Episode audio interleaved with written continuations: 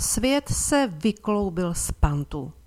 Politici se tváří, že natisknutím peněz lze vytvořit bohatství, že bráním peněz schopným a rozdáváním neschopným lze docílit spravedlnost, že placením lidí za to, že nepracují, lze vytvořit hodnotu. Lidé ztratili ponětí, co je příčina a co následek.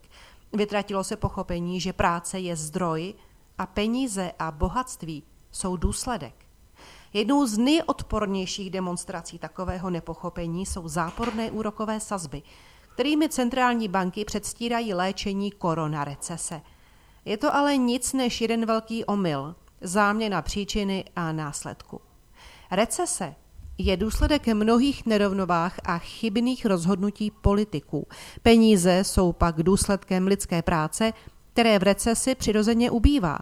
A úrokové sazby jsou cenou peněz. Protože ale ekonomové byli vystrnaděni z centrálních bank a nahrazeni politiky v trafikách, nezbyl nikdo, kdo by na to na důležitých místech pamatoval. A tak se mohlo přihodit, že politici podlehli dojmu, že recese je chybou kapitalismu, že peníze jsou nástrojem k řízení mas a úrokové sazby, že jsou jenom hračkou k plánování ceny úvěru. A došli k závěru, že by se jim náramně líbilo, kdyby ceny úvěrů byly co nejmenší, vlastně přímo záporné. Jenomže vzhledem k tomu, že záporné úrokové sazby odporují zdravému selskému rozumu, etice i základům kapitalismu, v němž jsou úrokové sazby cenou peněz, ptá se mnoho lidí, jestli je všechno v pořádku, když mají peníze zápornou cenu. Peníze nebyly nikdy v historii levnější. Klasický ekonom nemůže říct, že je všechno v pořádku. Klasický ekonom vidí problém v tom, že ani současný šéf americké centrální banky, ani šéfka Evropské centrální banky nejsou ekonomové, ale právníci. Šéfka ECB Christine Lagardová dokonce ani nikdy předtím v žádné bance nepracovala. To je absurdní. To by se v korporátní sféře nestalo. Regulace by neumožnila, aby se šéfem banky stal někdo, kdo v bance nikdy nepracoval a je bez zkušeností.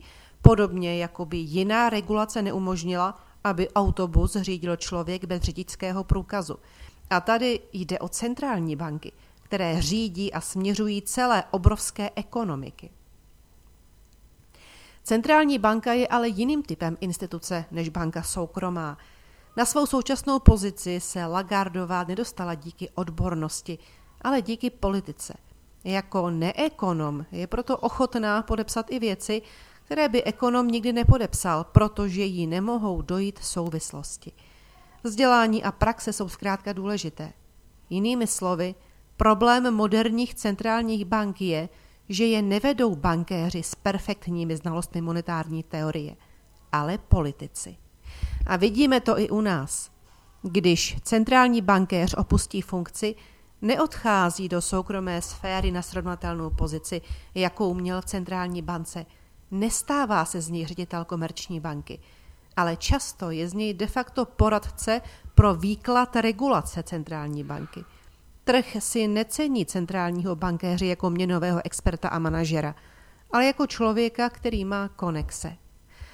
A tak se mohlo přihodit, že ačkoliv dokonce i sám Mezinárodní měnový fond v roce 2019 očekával nejslabší růst planety od krize v roce 2009, úrokové sazby Evropské centrální banky byly rekordně záporné, co by výraz bezprecedentně velké snahy vybudit hospodářský růst. To je přeci úplně popletené – Čím víc se centrální banka snažila povzbudit růst a čím zápornější úroky kvůli tomu měla, tím pomaleji ekonomika rostla, neboli tím méně to fungovalo. A přesto nikoho v centrální bance ani nenapadlo, že něco dělají špatně a zkoušeli to dál, jenom houšť a jen větší kapky. A jak to v roce 2020 dopadlo a jak se to celé zhroutilo jako domek z karet, dnes víme všichni – ale dalo se to zase dobře hodit na pandemii. Záporné úroky jsou dneska ve světě všeobecně přijímány nikoliv proto, že by dávaly smysl, ale proto, že je schvalují lidé, kteří jim nerozumí, anebo mají vlastní politické cíle. dokud se aktuální liberálně levicová politická vlna nepřežene, záporných úroků se nezbavíme. Neboli účty v bankách budou dál ztrátové, penzijní fondy budou ztrátové a konkurenceschopnost celé Evropy půjde do kopru.